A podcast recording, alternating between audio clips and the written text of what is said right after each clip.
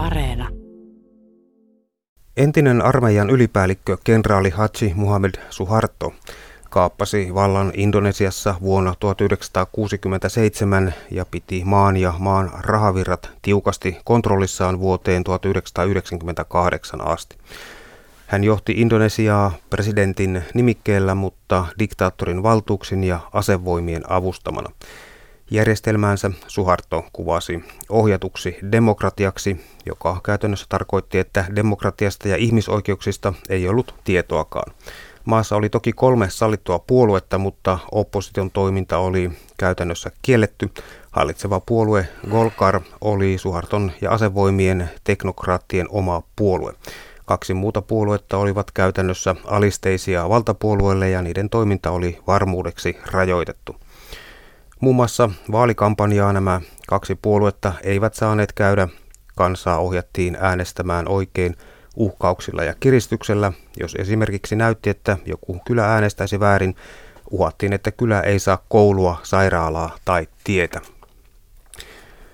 Näillä reunaehdoilla parlamenttiin valittiin vaaleilla 400 edustajaa, mutta varmuudeksi 100 kansanedustajaa Suharto nimitti suoraan itse ja kaiken kukkuraksi indonesialaisen tukahdetun demokratian erikoispiirre oli myös se, että vain pääpuolue Golkar sai nähdä ja kertoa kansalle lopullisen vaalituloksen.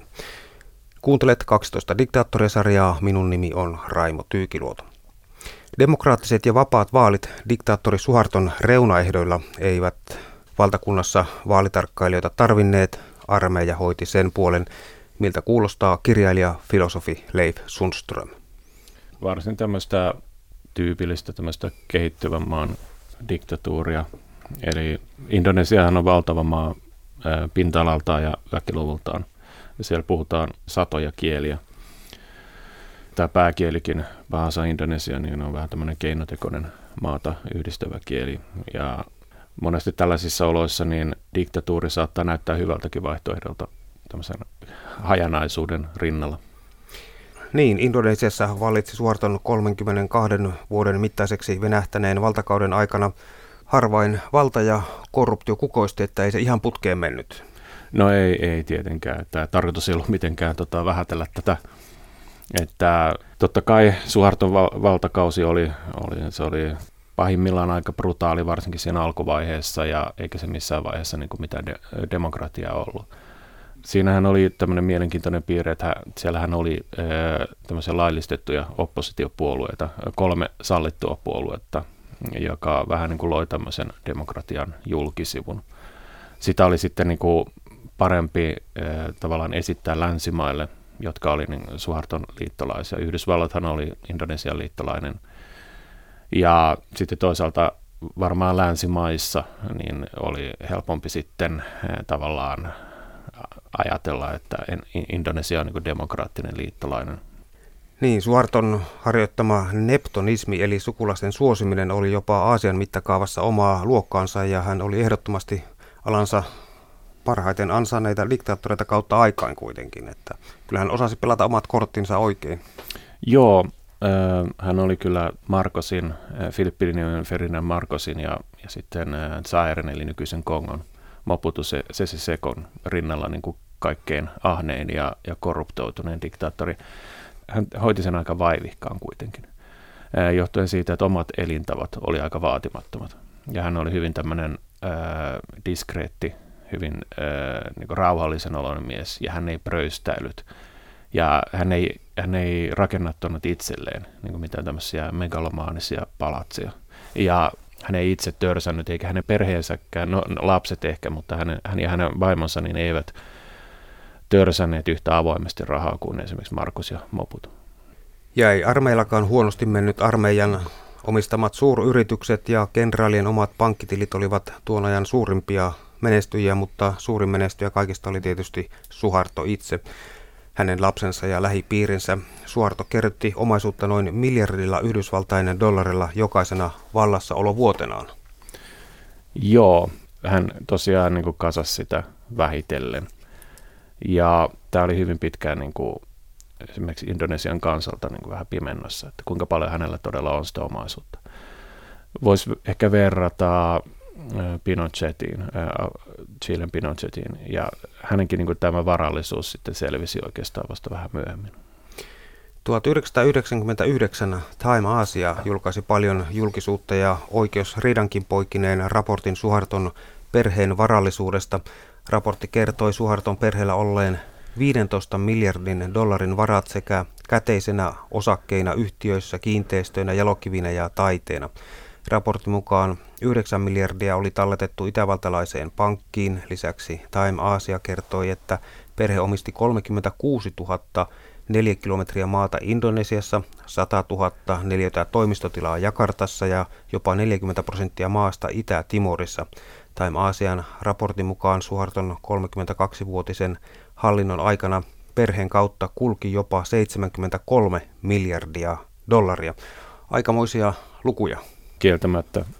Tässä oli kyllä vähän semmoinen kumuloituminen varmaan kyllä myöskin taustalla, että Indonesiassa ei ollut niinkään tämmöistä vanhaa varallisuutta, eli se oli ollut siis Alankomaiden siirtomaa ja Alankomaat oli keskittänyt valtansa aika paljon Jaavalle. Suharto, kun hän tuli valtaan, niin hän ei, niin kuin, hän ei tehnyt mitään semmoista ryöstöliikettä, niin kuin monet diktaattorit ehkä kahmii niin kuin itselleen ja suvulleen niin kuin, ja lähipiirilleen nopeasti omaisuutta, vaan ää, oikeastaan Indonesia lähti hyvin voimakkaasti kehittymään sitten 60-luvulta alkaen ja Indonesian talous kasvoi siis 30 vuotta hyvin nopealla tahdilla. Ja tässä oli osittain siitä, että Suarto haali tätä uutta liiketoimintaa itselleen ja suvulleen ja lähipiirilleen. Ja tämä liiketoiminta kukoisti ja kasvoi. Ja tällä tavalla niin kuin, ää, saattoi ehkä perustella sitä, sitten sitä, että hänen, hänen, hän ja perheensä oli vain niin kuin, liikemiehiä, jotka sitten vaurastuivat siinä, missä maakin vaurastui. Niin, kyllä tuo Taimaisen raportti kerrytti Suharton perheen omaisuutta sitten lopulta entisestään, sillä vuonna 2007 Indonesian korkein oikeus määräsi Time-aikakauslehden maksamaan 106 miljoonaa Yhdysvaltain dollaria vahingon korvauksia Suhartolle koskien lehden julkaisua vuonna 1999, jossa Suhartoa syytettiin omaisuuden keräämisestä petollisesti, joten lienee syytä tässäkin todeta, että omaisuutta ei ollut suorton mukaan hankittu petollisesti, vaan niin sanotusti täysin maan lakien mukaan toimien. Taima-asian raporttia kyllä tuki myöhemmin julkaistu Transparency Internationalin järjestön raportti, jonka mukaan Suharton perhe kartutti tilejään valtion varoilla 10-24 miljardia eurossa laskettuna. Yleisessä keskustelussa on vilahtanut jopa 35 miljardin suuruinen omaisuuden arvo, jolla päästään maailman kaikkien aikojen suurimpien puhallusten listauksessakin jo aika lailla kärkipaikoille, ellei jopa kärkeen. Vai miten arvioit Leif, kun olet tähänkin asiaan perehtynyt kirjassasi Rajaton valta? No tämä on tosiaan, että näiden diktaattorien omaisuus, niin sehän on, on osa saattaa vieläkin olla jossain pankkitileillä osa on sitten mennyt läheisten lähipiirin ja omaisten taskuihin, että Joo, jo, jonkun mittarin mukaan Suharto saattoi olla jopa dik- rikkain diktaattori, mutta sitten muitakin ehdokkaita on, että jotkut on epäilleet, että Moputu olisi ollut kuitenkin se rikkain. Hänenkään niin kuin, tileiltä ei sitten loppujen lopuksi löydetty paljon mitään. Että, oliko se niin, että Kongon valtion pankissa oli ainoastaan 2000 dollaria hänen, hänen rahojaan. Epäilty, että Markosilla olisi saattanut olla jopa satoja miljardia jossain pankkitileillä, mutta, mutta ei niitäkään tietenkään löydetty. Sitten myöskin niin kuin Nigerian Abbas oli, oli hyvin rikas. Hänkin oikeastaan niin kuin kuuluu tähän ihan kärkisakkiin. Mutta kyllä siis Suharto oli varmaan niin kuin näitä ihan kaikkein, kaikkein tota ahneempia ja, ja rikkaimpia diktaattoreita. Näissä diktaattoreissa ja varsinkin sen jälkeen, kun he ovat kaatuneet, niin on, on se aika lailla mielenkiintoinen yhteinen piirre, että monella heistä on ollut suuret rahavarat, mutta loppujen lopuksi niitä ei sitten kuitenkaan löydetä, että mihin ne sitten katoavat. Niin. Sen kun tietäisin, niin olisin, olisin kyllä rikka. Mutta, Pankkisalaisuuksia tietenkin sveitsiläiset pankit on vielä pitäneet nämä pankkisalaisuudet varsin hyvin, että, että, tota, ja mon, monien muidenkin maiden pankit. Että, ja tietenkin voi olla, että veroparatiiseissa on kätkenyttynä rahaa. Todennäköisesti näin. Mutta niin tai näin Suharto rakensi valtansa kahden tukipilarin varaan, nationalismin ja maan armeijan eli Abrin. Joo, hän oli armeijan mies, eli, eli lähtenyt sotilasuralle ja hän oli niin kuin aika varsin lojaali kuitenkin niin kuin esimiehilleen hyvin pitkään. Ja nationalismissa Suharton parasta polttoainetta oli antikiinalaiset tuntemukset. Joo, tämä kiinalaisvähemmistöhän siis, niin kuin monessa asianmaassa, niin, niin piti taloudellista valtaa. On tosin jossakin yhteyksistä epäyty, että Suhartolla itselläänkin olisi ollut jotain kiinalaisverta, mutta ainakaan niin kuin se ei näkynyt hänen politiikassaan. Tätä kiinalaisväestöä ei voinut kuitenkaan niin kuin nujertaa niin kuin, heitä ei vainottu niin kuin samalla tavalla kuin juutalaisia Saksassa, että, koska he, heille oli keskittynyt niin paljon taloudellista valtaa, koska Indonesia kuitenkin valitsi sitten Sukarnon jälkeen tämän vapaa markkinatalouden, niin, niin kiinalaisväestö kuitenkin säilytti hyvin vaikutusvaltaisen asemansa. Indonesian elitille maan armeija eli Avri oli, oli puolestaan väline hallita tätä hajanaista valtiota, mihin juuri tuossa viittasit. Ja siinä olikin tosiaan työmaata kerrakseen, sillä Indonesiassa lasketaan olevan kolmisen sata erilaista heimokulttuuria, mutta Suharton tarjoamat edut ja korkeat palkat pitivät maan armeijan Abrin työmoraalin korkealla yli 30 vuoden ajan. Armeijahan ei ollut yhtenäinen Sukarnon aikaan. Eli tässä oli siis Sukarnon aikana huuttin, että armeija voisi kaapata vallan, varsinkin Sukarnon terveys alkoi heikentyä. Että Sukarno itse alkoi niin kuin tuntea vetoa kommunismiin ja tämä huolestutti Yhdysvaltoja. Ja, mutta sitten toisaalta niin hän ei ollut niin kuin ihan tämmöinen kiihkomielinen kommunistin vallankumouksellinenkin. Tässä oli armeijassa sekä niin kuin vasemmistolaisia että oikeistolaisia upseereita ja huuttiin, että jompikumpi niistä voi tehdä vallankaappauksia. Että Suhatta tavallaan niin kuin yhtenäisesti armeijan. Eli hän, hän ajoi niin kuin nämä vasemmistolaiset upseerit sitten tai syrjäytti heidät sitten armeijasta. Hatsi Muhammed Suharton alkutaipaleesta on vähän tietoa ja osin ne ovat ristiriitaisia, mutta uskottavaa on, että hän syntyi Jakartassa Jaavan saaren pohjoisella rannikolla vuonna 1921. Huhujen mukaan hän olisi ollut rikkaan aristokraatin tai kiinalaisen kauppian avioton poika, mutta kasvoi sukulaistensa luona köyhissä oloissa – hän opiskeli ja oli opinnoissaan aika hyvä, jopa etevä, joka viittaa siihen, että huhut Hatsi Muhammedin taustasta saattoivat pitää paikkansa. Vuonna 1940 noin parikymppinen Suharto teki sitten ratkaisevan siirtonsa. Ajatellen tulevaisuuttaan hän liittyi kuninkaalliseen Alankomaiden Itä-Intian armeijaan ja ryhtyi opiskelemaan sotilasakatemiassa.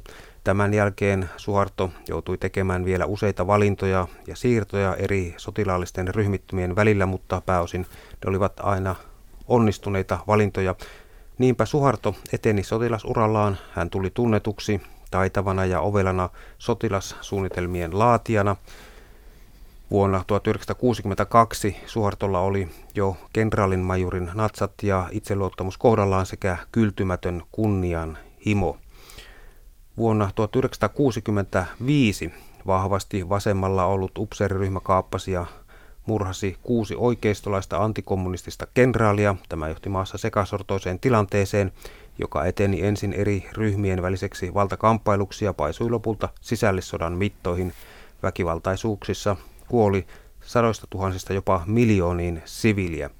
Kirjailin filosofi Leif Sundström vuonna 1966 Suharton sotilasvallan kaappaus päätti sitten vihdoin maan sekasortoisen tilan ja isäntä astui taloon. Ee, joo, tilanne oli aika kaoottinen ja tosiaan ö, vähintään satoja tuhansia ihmisiä sitten kuoli tässä, että kaikkein korkeimmat arviot liikkuu jopa, jopa tosiaan kahdessa miljoonassa, mikä olisi niin kuin ehkä tapahtunut kuitenkin muutaman vuoden sisällä. Että, mutta joka tapauksessa niin kuin jopa CIAn piirissä niin kuin myöhemmin todettiin, että tämä oli yksi 1900-luvun pahimpia yhteiskunnallisia katastrofeja. Näitä uhreja ei voi laittaa niin kuin ihan Suharton henkilökohtaisen piikkiin, eli, eli se, kyse oli tämmöistä aika spontaanista purkauksesta kuitenkin. Hänellä ei ollut vielä oikeastaan niin selkeästi valtaa vielä tässä vaiheessa, että, että se oikeastaan sitten vakiintui vasta siinä 60-luvun loppupuolella.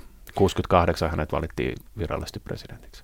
Hän oli kuitenkin aika pragmaattinen, eli heti alkaiseksi Suorto näytti jotakuinkin sen, että mistä tuulee. Hän kielsi kommunistipuolueen sekä puhdisti parlamentin ja hallituksen edellisen presidentin tukijoista. Suharto eliminoi myös ammattiyhdistykset ja otti käyttöön lehdistön sensuurin, että kyllä hänellä oli niin kuin kuitenkin ihan sihti kohdallaan, miten valta, valta otetaan ja pidetään. Joo, vähän tämmöistä niin kuin fasistista tyyppistä, että siis korporatismi, että ei, tota, sidotaan tavallaan niin kuin elinkeinoelämä ja ammattiyhdistysliikkeet yhteen ja sitten parlamentissa tehdään niin kuin tämmöinen presidentin ja hallitsevan puolueen niin kuin tämmöinen kumileimasin, että, että saattaa olla niin kuin periaatteessa laillistettua oppositiota, mutta käytännössä sillä ei ole mitään merkitystä. Vähän niin kuin Salasaarin Portugalissakin oli. 1967 Indonesian niin sanottu väliaikainen parlamentti nimesi Suharton ensin väliaikaiseksi presidentiksi ja vuonna 1968 Suharto äänestettiin virallisesti ensimmäiselle viisivuotiskaudelleen. Kuvaa demokraattisesta valtiosta kiilotettiin Suharton uudelleenvalinnalla presidentiksi vuonna 1973. Sama tapahtui sitten vuosina 1978, 1983, 1988, 1993 ja 1998, eli valtakausi oli varsin pitkä. Heti Suorton valtakauden alussa armeijan rahoitusta lisättiin ja perustettiin kaksi tiedustelujärjestöä, turvallisuuden ja järjestyksen palautuksen operatiivinen komento ja valtion tiedustelun koordinaatiohallinto.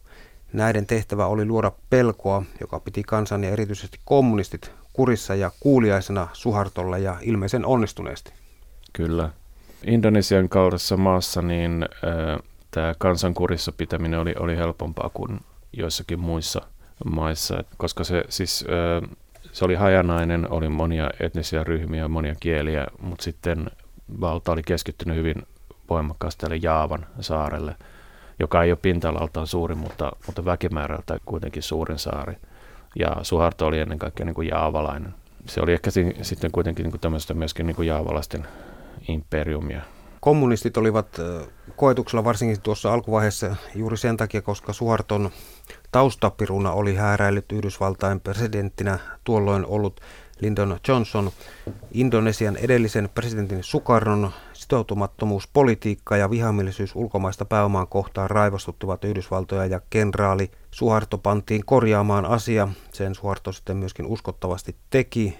Tämän jälkeen kauppaintressit olivat Yhdysvaltain Indonesian suhteiden keskiössä koko Suharton valtakauden ajan, eli kauppa oli siellä taustalla sitten kuitenkin ja nämä luonnonvarat ja muut, mitä öljyt siellä nyt olikaan.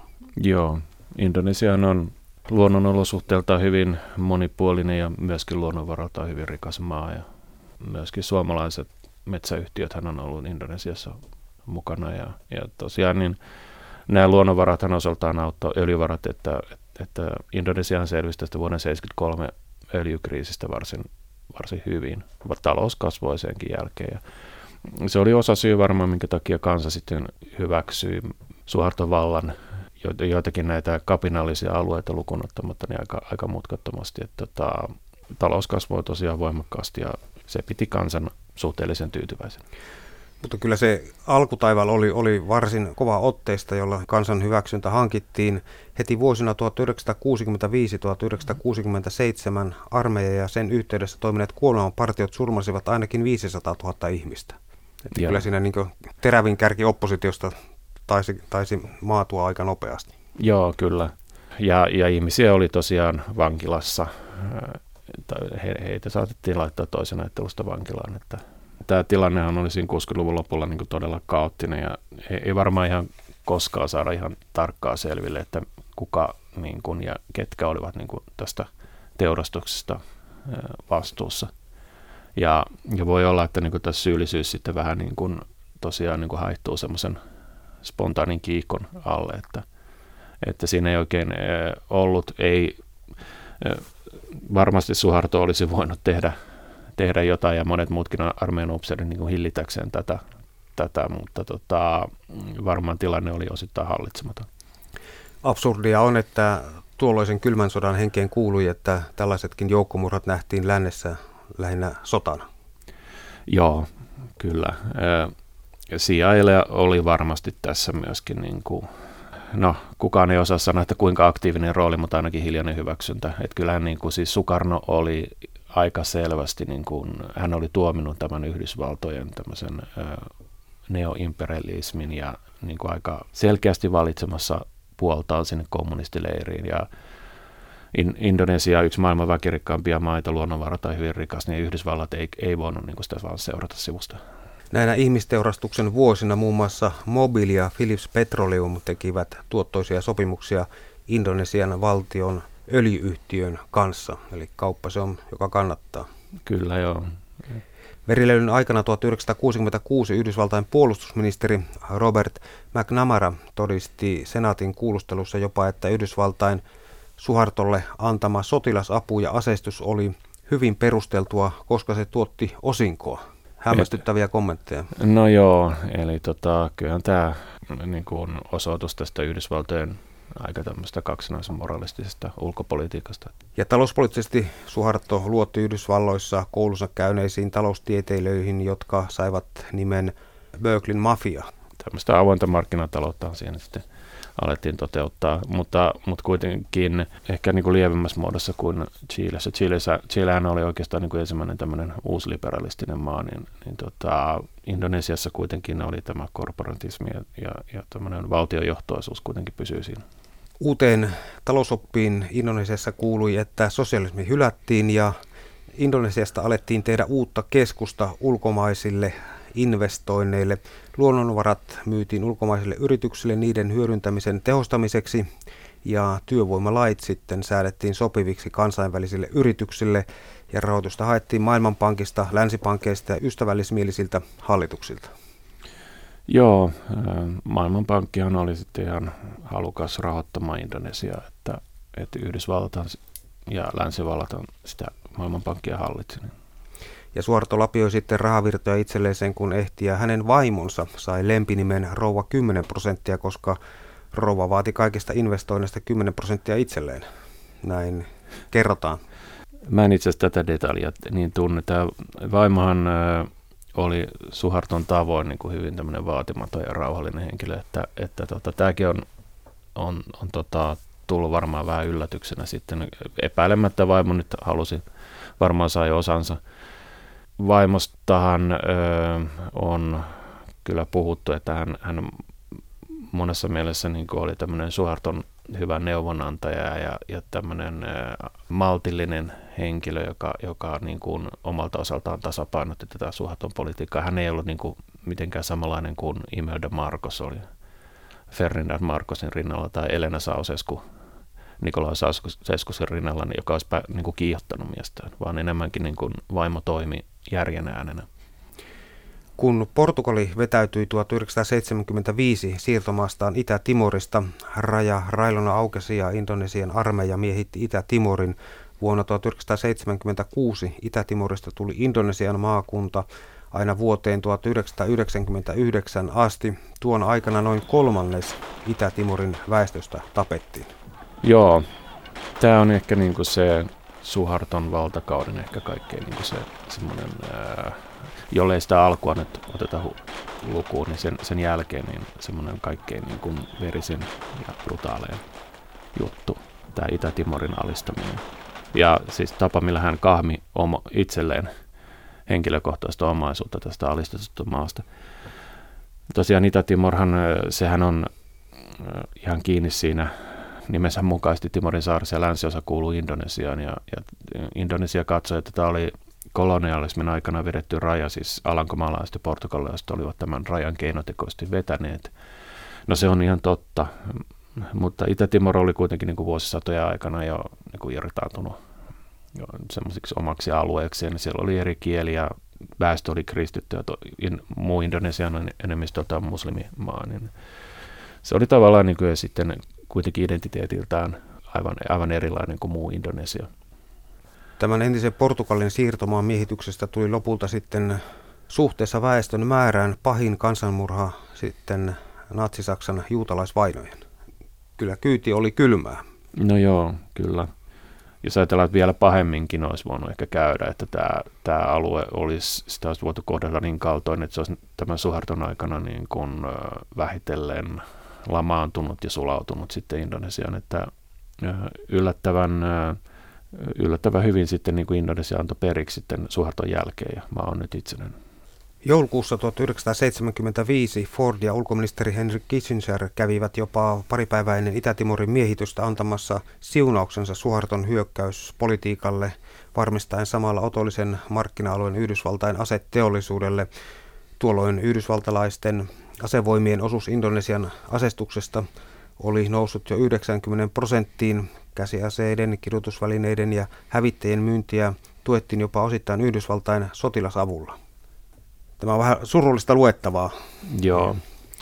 Ehkä amerikkalaisilla saattaa olla tässä sellainen ideologinen, jos siinä nyt mitään ideologiaa, saattaa olla ihan puhtaasti tämmöistä käytännön reaalipolitiikkaa, mutta hän olivat kuitenkin tämmöisen siirtomaan politiikan vastustajia periaatteessa, vaikka heille itselläänkin oli ollut siirtomaita, mutta katsoivat, että tämä oli jotenkin tota, Portugalin niin kuin laiton omistus täällä Itä-Timorissa ja sitten itsenäisyys ei ollut vaihtoehto, vaan niin kuin tämä Indonesian miehitys oli jotenkin sillä tavalla perusteltu. Tähän ajoittuu samaan aikaan, kun Yhdysvallat menetti Vietnamin lopullisesti. Eli, eli heillä ei ollut oikeastaan niin kuin mitään äh, halua niin kuin asettua Indonesian kanssa poikkiteloon, joka oli vielä niin kuin strategisesti ja taloudellisesti merkittävämpi alue. Diktaattori Suarto saattoi luottaa siihen, että suuret yhdysvaltalaisyhtiöt lobbasivat Indonesian maineen puolesta siitä huolimatta, mitä Itä-Timorissa tapahtui, ja niin hän myöskin sitten kävi. Niin kauan kuin Neuvostoliitto oli vielä jotakuinkin voimissaan, niin Suharto ja niin kuin Indonesian johto saattoi luottaa siihen, että yhdysvaltalaiset olivat niin, niin, kuin niin sekä hallitus että sitten nämä suuryritykset olivat heidän puolellaan ja propaganda oli kovaa. Yksi loppareista oli juuri USA Indonesia seura. Se kampanja yhdysvaltalaisissa kouluissa ja kongressissa jopa yli 10 miljoonaa yhdysvaltalaista koululaista sai oppikirjan ja Indonesia opetusta. Kirja muun muassa kehotti lapsia etsimään Made in Indonesia-tekstiä lenkkitossuistaan. Halpaa työvoimaa kirjassa ei muistettu mainita syyksi, miksi amerikkalaisia lenkkitossuja valmistettiin Indonesiassa. Myöskään Itä-Timorin kansanmurhasta ei mainittu kyseisessä kirjassa mitään. Indonesia-kirjan kustantamiseen olivat osallistuneet Indonesian hallitus, USA Indonesia seura sekä Indonesiaa ryöstäneet öljyyhtiöt Mobil ja Texaco. Eli propaganda toimi nuoria koululaisia jo opetettiin oikeanlaiseen Indonesian asenteeseen. No joo. Naikilla oli myöskin äh, Indonesiassa tehdas. Indonesialaisten työntekijöiden palkat, kaikkien yhteenlaskettu palkka jäi alle niiden sponsorirahoja, mitä Nike maksoi Michael Jordanille. Eli siis todellista halpatyövoimaa. Indonesian diktaattori Suharton loppausryhmään Washingtonissa kuului suuria yhdysvaltalaisia yhtiöitä sekä Yhdysvaltain ulkopolitiikan vaikuttajia sekä indonesialaista valtaelittiä. Yhdysvaltalaiset ihmisoikeusaktivistit antoivat ryhmälle nimeksi kiruttajien lobby. No joo. Eikä syyttä itä-timorilaisten Kiruttaminen ja tappaminen oli järjestelmällistä, raportoi Amnesty International vuonna 1985. Amnestyn raportti vuosilta 1975-1984 kertoi myös vangeista, jotka olivat kuolleet kidutukseen kadonneet pidätysaikana tai jotka oli ammuttu. Indonesian 1975 alkanut Itä-Timorin miehitys johti arviolta 200 000 itätimorilaisen kuolemaan, mutta suurin osa maan tiedotusvälineistä ja älymystöstä pysyi jokseenkin piittaamattomina itätimorilaisten kärsimyksillä. Kirjailija filosofi Leif Sundström, kävikö niin, että Suharton vahvan johtajan maine loi varjon, jonka katveessa ei päässyt nousemaan itsestään selvää vallan periää? Ehkä jossain määrin. Tosin täytyy muistaa, että Suharton ympärillä ei ollut mitään nyt semmoista ihan yliampuvaa henkilökulttia, että, että diktaattorien maailmassa on kyllä niin kuin paljon pahempiakin ollut, että, että ehkä jos Suharto olisi niin kuin vapaaehtoisesti jäänyt eläkkeelle tai kuollut vaikka kesken valtakautensa, niin ehkä tiedä, olisiko käynyt vähän niin kuin Titon Jugoslaviassa, että olisi ollut vähän sitten kollektiivisempi johto siinä taustalla. Suharton kerrottiin puuttuvan maan asioiden hoidon jokaisen yksityiskohtaan, eli niin sanotusti mikromanageerausta hän harrasti. Suharton allekirjoitus muun muassa tarvittiin maan kaikkien ulkomaisten hankkeiden lupapapereihin. Autoritääristä johtamista perusteltiin alueen vakaana pitämisellä ja maassa lakkautettiin suuri määrä lehtiä. Perusteluna oli yhteiskuntarauhan säilyttäminen ja edistyksellisiä voimia syytettiin tunteiden lietsomisesta kun kylmästä sitten päättyi 1990-luvulla ja kommunismin uhka väistyi, Suharton toiminta alettiin seurata tarkemmin ja myös tutkia itätimorilaisten verilöylyä. Eli, eli tämä oli niin ratkaisevaa myöskin tavallaan Suharton tulevaisuuden kannalta tämä kommunismin kaatuminen. No joo, sitten ei ollut enää Yhdysvalloillakaan niin mitään erityistä tarvetta niin kuin ajatella, että Indonesia sitten lipeää väärään leiriin, koska ei, toinen leiri oli katsoen tuhoutunut. Että tietenkin siinä oli se liittolaisuuden kiinalaisten kanssa, mutta, mutta ei se tuntu hyvin epätodennäköistä, koska Indonesianassa oli niin tämmöistä voimakasta kiinalaisvähemmistön kadehdintaa ja inhoakin, että, että niin kuin tämmöinen alistuminen jotenkin Kiinan kakkosvasaalivaltioksi, niin se oli aika epätodennäköistä. Mainittakoon tästä Suharto, että hänellä oli tarve niin allekirjoittaa kaikki papereita. Hän, hän oli niin kuin kova tekemään töitä. Hän niin kuin nousi melkeinpä aamuyöllä ja rukouksen jälkeen niin kuin ryhtyi töihin ja, ja meni sitten nukkumaan vasta iltamyöhällä. Että laiskuudesta häntä ei voitu syyttää. Valtion kontrolli, joo, se oli tietenkin tota, kovaa ja sitten jotain niin tämmöistä mm, sinänsä ihan positiivista, että Indonesiassa oli kahden lapsen politiikka esimerkiksi. Että sillä saatiin tämmöinen monia muita kehitysmaita rievaava hallitsematon väestön kasvu kuriin. Vuoden 1997 Aasian talouskriisi oli tyrmäävä isku niin sanotulle Aasian tiikereiden talouksille ja myös Indonesian talous joutui keskelle pyörämyrskyä. Samalla nousi näkyville maan valtaenemmistön tyytymättömyys Demokratialiike vahvistui sitä mukaan, kun tyytymättömyys kansan keskuudessa kasvoi. Lopulta myrskyn silmään joutui myös juuri uudelleen valittu diktaattori Suharto ja hänen hallintonsa, kun Maailmanpankki paljasti, että 20-30 prosenttia Indonesian kehitysapubudjetista oli kavallettu vuosien aikana. Oli se sitten viimeinen niitti Suharton valtakaudelle ja Suharto pakotettiin eroamaan vuonna 1998 ja samalla myöskin sitten Itä-Timorin miehitys päättyi. Mitä Suharto itsensä tulee ja, ja hänen seuraajansa, niin he olisivat voineet olla sitten huomattavasti hankalampia tässä tilanteessa. Eli he olisivat voineet niin kuin valjastaa armeijan sitten niin kuin vastaiskuun, mutta heidän kunniakseen nyt täytyy sanoa, että he, he niin kuin luopuivat sitten varsin kivuttomasti, siis poikkeuksellisen kivuttomasti, kun ajattelee, että diktaattorit yleensä niin kuin heidät pitää niin kuin väkisin syöstä. He, eivät, he ovat valmiita viemään koko maan joskus mukanaan.